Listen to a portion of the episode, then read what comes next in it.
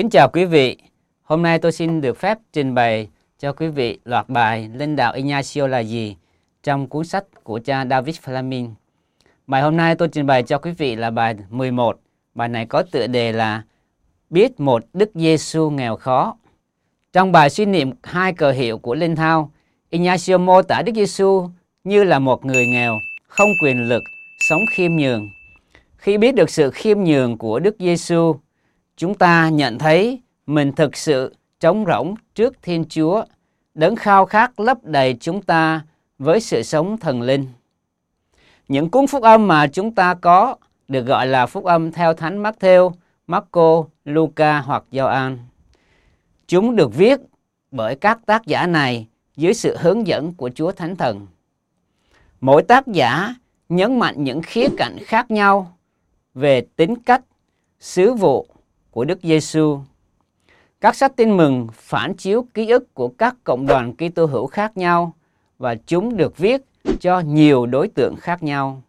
Vì vậy, mỗi tin mừng có một hương vị đặc thù. Điều tương tự cũng có thể được nói về hình ảnh Đức Giêsu mà Ignacio mô tả trong Linh Thao. Việc chiêm niệm tưởng tượng của Ignacio về các sự kiện phúc âm nhấn mạnh một khía cạnh cụ thể trong những nét đặc thù của Chúa Giêsu. Đó là sự nghèo khó của Ngài. Nghèo khó là tính từ mà Ignacio liên tục sử dụng để mô tả Đức Giêsu. Danh từ tương đương với tính từ này là sự khiêm nhường. Nguồn gốc Latin của danh từ khiêm nhường là humus. Humus có nghĩa là đất hoặc mặt đất. Một người khiêm nhường là một người nghèo, người có ít hoặc chẳng có gì làm của riêng. Người ấy là người thuộc về mặt đất. Hình ảnh Đức Giêsu của Ignacio là hình ảnh mà Thánh Phaolô nói đến trong thư gửi tín hữu Philippe.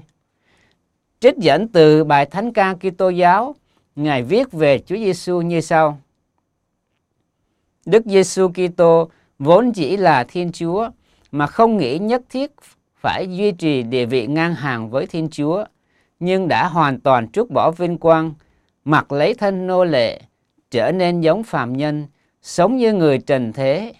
Người lại còn hạ mình, vâng lời cho đến nỗi bằng lòng chịu chết, chết trên cây thập tự. Philippe chương 2 câu 6 đến câu 8.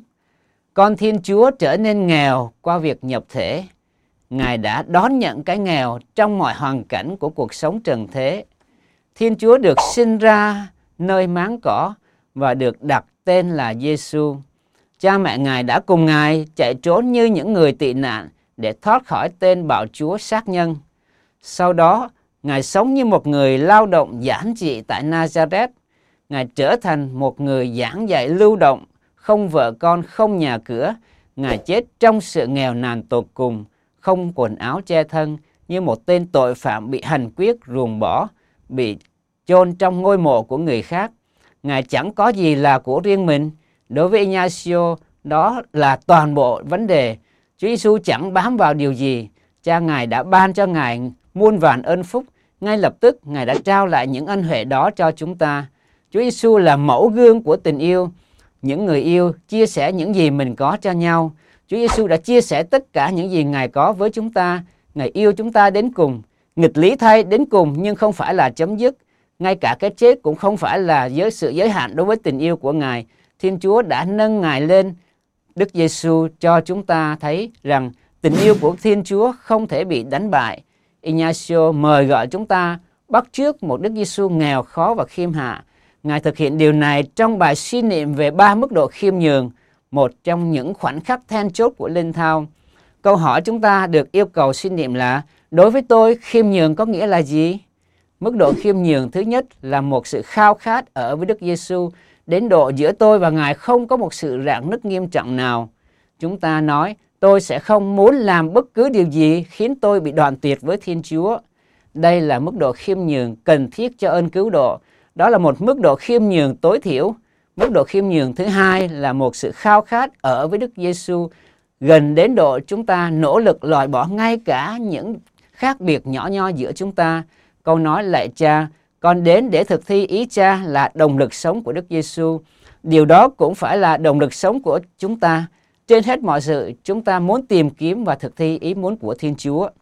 Mức độ khiêm nhường thứ ba là một sự khao khát được đồng hóa với Đức Giêsu gần đến nỗi chúng ta kinh nghiệm được sự đau khổ và sự khước từ mà chính Ngài đã trải qua.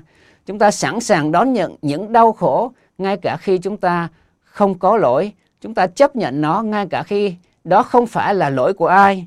Những người đương thời của Đức Giêsu xem Ngài như là một kẻ bị xã hội ruồng bỏ và ngu ngốc. Trong thời đại của chúng ta, chúng ta cũng sẵn sàng bị xem là như thế hơn là được xem là khôn ngoan trong thế giới này.